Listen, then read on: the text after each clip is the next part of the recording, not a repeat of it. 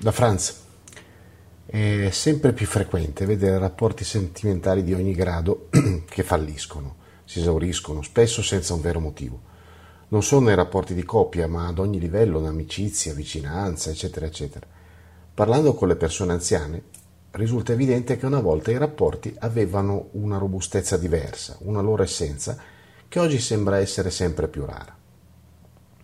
Io personalmente, la mia idea è che credo che la causa di questo fenomeno abbia davvero tante componenti, ma quella più grande, più influente, se vogliamo, è che sempre di più i sentimenti sono basati sulla morale più che su un vero sentire, soprattutto e purtroppo, devo dire, nei giovanissimi e nelle ultime generazioni di genitori, anch'essi di fatto sono abbastanza giovani.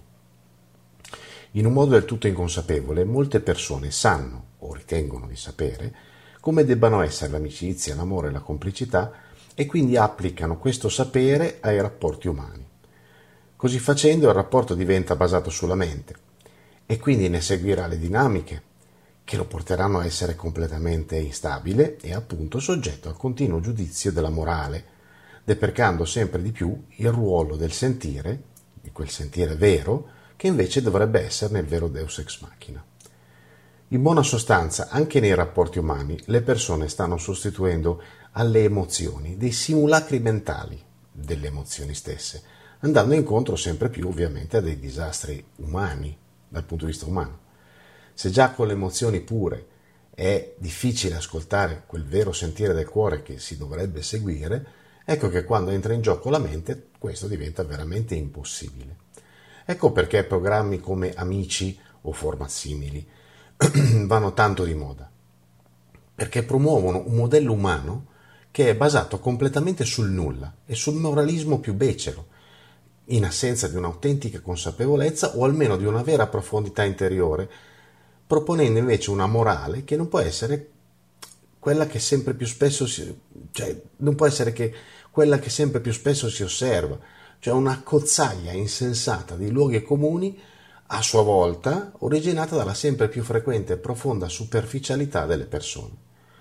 È un modello vincente dal punto di vista televisivo perché incontra il livello medio di una fetta abbondante, forse troppo, del pubblico, che proprio per questo ne aumenta la superficialità in un circolo vizioso molto perverso e ne va di fatto ad aumentare l'abbondanza, cioè di quelle persone. In buona sostanza, quando basiamo un rapporto sulla morale e sul moralismo di conseguenza, anziché su quello che davvero sentiamo, quello che accade è quello che vediamo i rapporti diventano instabili, impermanenti, completamente privi, nella maggior parte dei casi, perché le eccezioni ci sono sempre, di una qualsiasi sostanza. Perché non sono quello che dovrebbero essere, ma quello che noi riteniamo essere, o che dovrebbero essere, secondo la nostra concezione mentale di quel tipo di rapporto.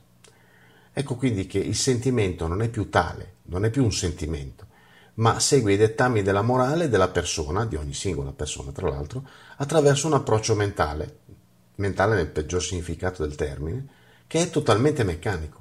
La persona crea tutto un mondo di aspettative, di moralismi, che in quanto tali ovviamente non potranno che andare prima o poi in conflitto con la realtà. E a quel punto il rapporto va a puttane, perché sotto e dentro non c'è nulla. Ci si vede in giro. Benvenuti su Franz Blog canali video e podcast. Trovate questo contenuto e tanti altri su franzblog.tv in versione scritta, video e audio.